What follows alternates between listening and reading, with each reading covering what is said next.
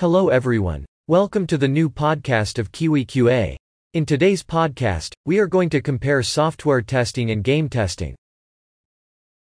In order to determine the quality of a product, testing is imperative. Whether it is a software application or a gaming application, both require testing to ascertain their quality. Testing not only verifies the quality and readiness of the application to be launched but also enhances its productivity. While the objective of testing remains the same, there exist a number of differences between software and game testing.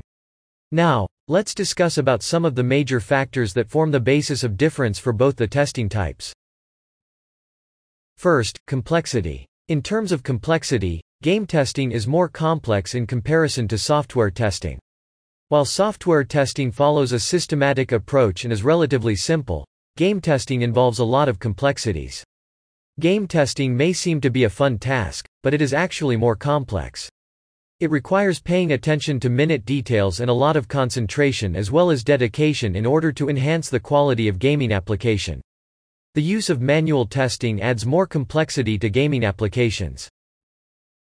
Second, test automation. While game testing does not involve much test automation, software testing uses it to a large extent. As game testing mostly involves manual testing, Automation scripts are not required. However, software testing heavily relies on the automation scripts as automation testing is employed to the maximum. Third, testing team. Software testing also differs from game testing in terms of the testing team required.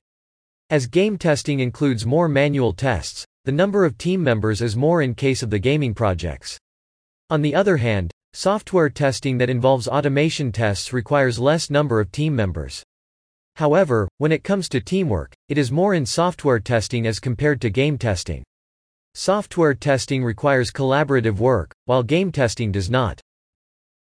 Fourth, platform. The testing platform is another important factor that differentiates software testing from game testing.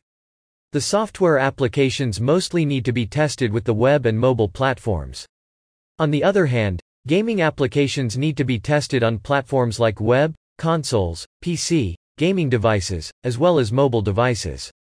Fifth, expertise. In comparison to game testing, software testing requires a lot of expertise.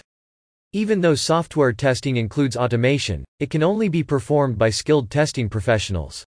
The professionals require in depth knowledge about the technicalities and appropriate skills in order to perform software testing. However, there is no such requirement in the case of game testing. In order to be a part of the game testing team, it requires less expertise.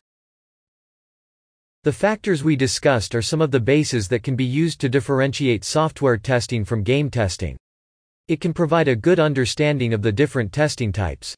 The demand for software testing, as well as game testing, is equally increasing.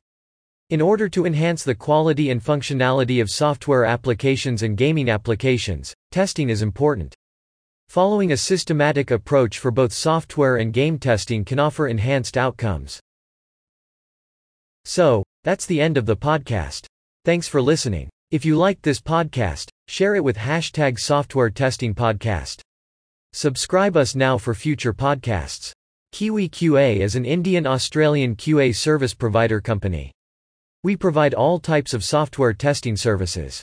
To know more about us, visit kiwiqa.com. Let's catch up in the next podcast.